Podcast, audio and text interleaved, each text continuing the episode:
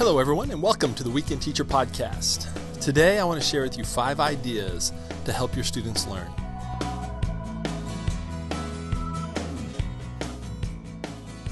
These are five creative teaching methods. First, assign homework. This could be assignments that are due in class, as well as assignments that require some additional time or thought that are due at the next class time. Assignments help communicate our expectation that students will be involved, and, and, more than that, engaged in learning. Now, before you object to this idea because it sounds too academic, let me remind you that Jesus frequently assigned homework in the form of tasks to complete or problems to solve. In Mark's account of the feeding of the 5,000, the disciples approached Jesus with the recommendation to send the crowd away who've been listening to Jesus all day and need something to eat. Jesus responds by saying, You give them something to eat. Immediately, they tell Jesus why that could not be done and how much that would cost. In response, Jesus said, Well, how many loaves of bread do you have? Go and see. Now, this task may have taken some time to accomplish, but the disciples did it. You know, one of Jesus' favorite prompts for homework was the word go. Go and learn what this means. I desire mercy, not sacrifice, from Matthew 9. Go back and report to John what you hear and see, from Matthew 11. Go sell your possessions and give to the poor, then come follow me, Matthew 19. Go to the village ahead of you, and you will find a donkey and a colt.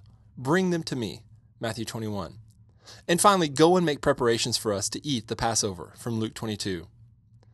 In fact, we currently live in the time between when Jesus has assigned a task and when he says it's due. The assignment was given in Matthew 28 Go make disciples of all nations, teaching them to obey everything I have commanded you. In one sense, your participation as a weekend teacher is one way to complete the assignment you've been given. You're making disciples and teaching them to obey Jesus. And while you teach, it helps to connect in class conversations with out of class experiences. That's why homework is so helpful. Retention is more likely when people visit content more than once during a week. Assignments can help with that. The second creative teaching method I want to talk about is using post it notes. This sounds so simple, but they're so useful. You could write scripture addresses on these post it notes and hand them out to people at the beginning of class if you want them to read at some point during that class. It gives your learners time to find the address in scripture and read over it before doing it out loud for the first time. Also, you could use post it notes by handing them out to your class to write a word or draw an image in response to a lesson or a concept that you talk about. Then they could post those notes on a wall to make a class collage of responses. Next, you could use images to support your teaching. Why don't we have more maps in adult classrooms? People need help with geography and placing stories in a context. We could provide a map of the Old Testament or the New Testament stories and then show a map with the current political landscape and the current location of those biblical stories. You know, before computers and photocopying, there were many people who spent a lot of time creating images of biblical stories by painting them. Specifically, during the Renaissance, we find many artists creating images, sculptures, and other pieces depicting biblical characters.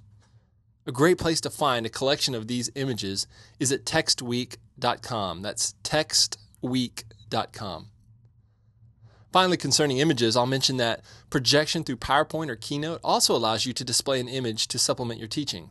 It could be anything that communicates a theme for the day, or even just a picture of nature that could create a welcoming backdrop to your teaching.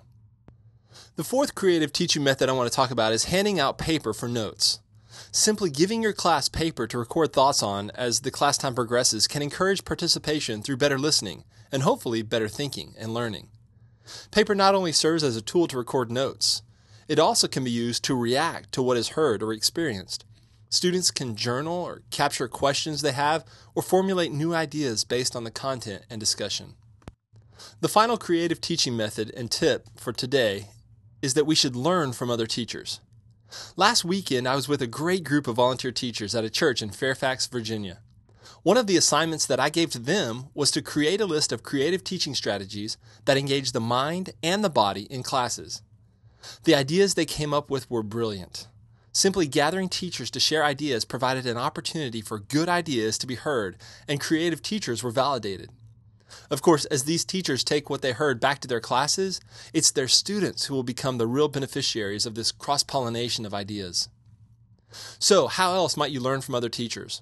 Watch what works well that others do. Maybe you could visit other classes and observe other teachers. You might ask other teachers about their best practices and the things that work well in their classes. You could reflect on your own teachers that you've had and loved and think about what they did well and then imitate it. Or you could meet weekly with other teachers to discuss teaching strategies. So, to review the five creative teaching methods for today, first, assign homework to help learning. Two, Use post it notes when asking someone to read a scripture or to create a collage of responses. Third, use images to support your teaching. Fourth, hand out paper for note taking. And five, learn from the best practices of other teachers. A teacher once asked me, What if I like to lecture and that's what I do well? Should I stop doing what I like and just do these other things? I told him that he might do his lecture and then leave 10 minutes at the end of class to experiment with a new teaching strategy. But do this in small, incremental doses first. Some people don't want to risk more than they're willing to fail. But the probability is, if your class knows you and knows that you're trying something new, they'll be supportive and it will likely go great.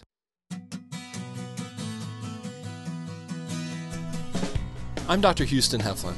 Until next time, remember, our use of creative teaching methods impacts what they learn. As always, if you have a topic that you'd like to hear discussed, or if you have a question you want to ask, feel free to email me at theweekendteacher at gmail.com. Remember that you also can find us on the Facebook page.